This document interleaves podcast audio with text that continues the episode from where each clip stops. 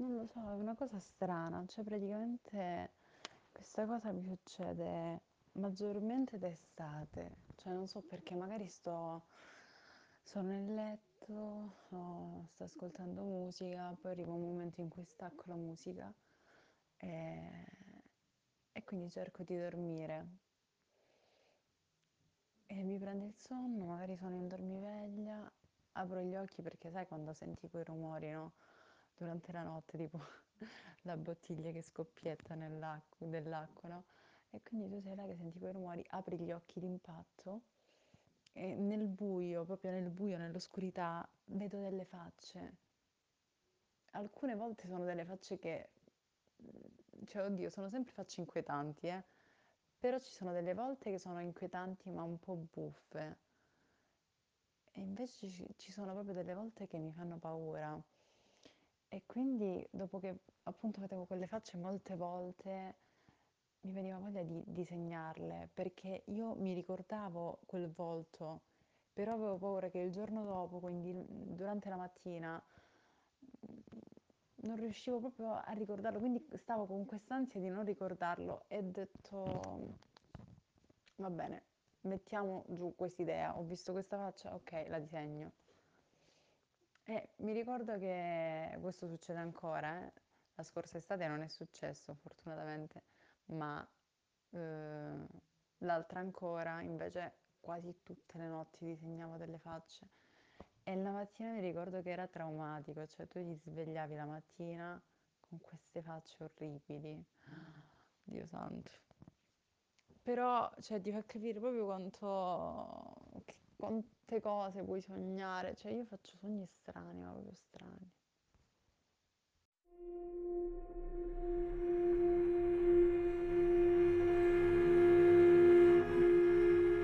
L'audio che avete appena sentito è la testimonianza di una mia amica che ha deciso di condividere con me la sua esperienza dopo aver sentito il mio audiolog.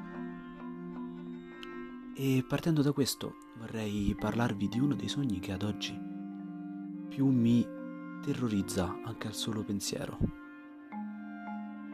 Ero in una strettoia, in, uno- in piccola, in un piccolo cunicolo Stavo scappando, stavo fuggendo da qualcosa, da qualcosa che non riuscivo a vedere.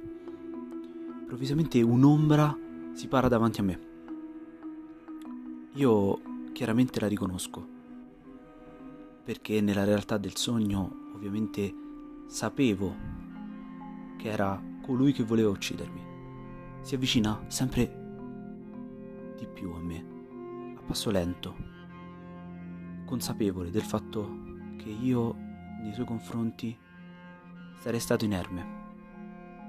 All'improvviso sento una fitta alla schiena, all'osso, all'osso sacro, sul- su- sulla parte alta del... sulla parte bassa della schiena e sopra ehm, il bacino. Una fitta e vedo, abbasso lo sguardo verso la pancia e vedo il, un, un tubo di piombo trapassarmi il corpo e sento, un- sento una fitta, una fitta fortissima di dolore. Mi sforzo, mi sforzo e cerco di svegliarmi perché quella non poteva essere la realtà, doveva essere per forza un sogno. E in effetti mi sveglio, sono all'interno della mia stanza, la mia solita stanza, sdraiato sul mio letto, le luci sul soffitto che camminano perché lascio la finestra chiusa ma comunque con la serranda alzata e quindi ci sono queste luci che arrivano da sotto, le luci primo mat- del primo mattino, notte, primo mattino, insomma quando si accendono le, insomma, le luci della strada che illuminano il soffitto. Provo ad alzarmi, non riesco ad alzarmi, sono paralizzato, completamente paralizzato. Non riesco neanche a muovere un braccio, non riesco a muovere le gambe, sono spaventato perché sono convinto di essere sveglio. Dal soffitto inizia a scendere qualcosa, qualcosa che all'inizio non avevo visto, qualcosa di peloso a otto zampe. Una delle mie più grandi paure, i ragni, si fa sempre più cron- concreta. Scende sul letto e si avvicina a me. io proprio ovviamente mi sforzo di muovermi e mi fa male la testa per provare a muovermi, mi fa malissimo la testa e cerco di, di, di mandare degli impulsi alle braccia per, per uscire, per, per cercare di scappare, per allontanarmi da quella cosa orribile che mi sta venendo addosso e che vuole uccidermi, mordermi, probabilmente no, più mordermi che uccidermi, anche se era veramente grande, quindi mamma mia. Sta per mordermi però, perché io non riesco a spostarmi, mi sono spostato di neanche un centimetro e la testa mi fa malissimo in quel momento, mi faceva malissimo in quel momento.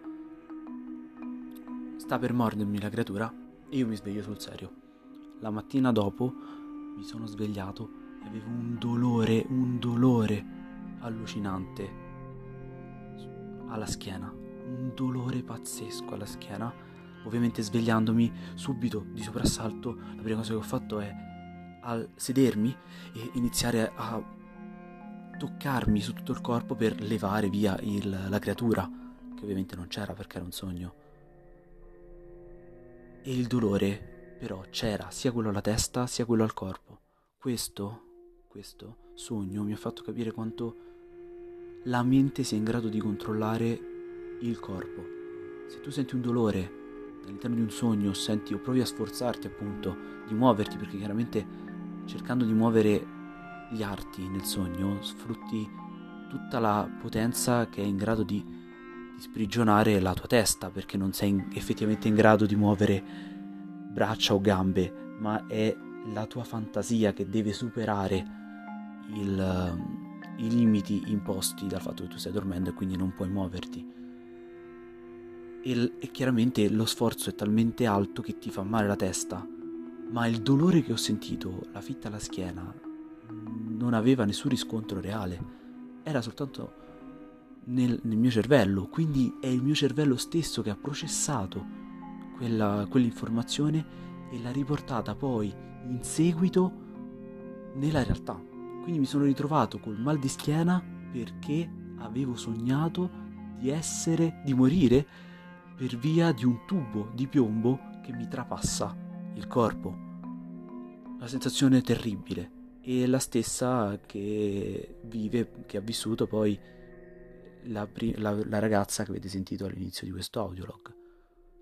Per lei sono facce inquietanti, ma per lei erano reali o comunque proiezioni nella realtà poi effettiva e non nella realtà del sogno.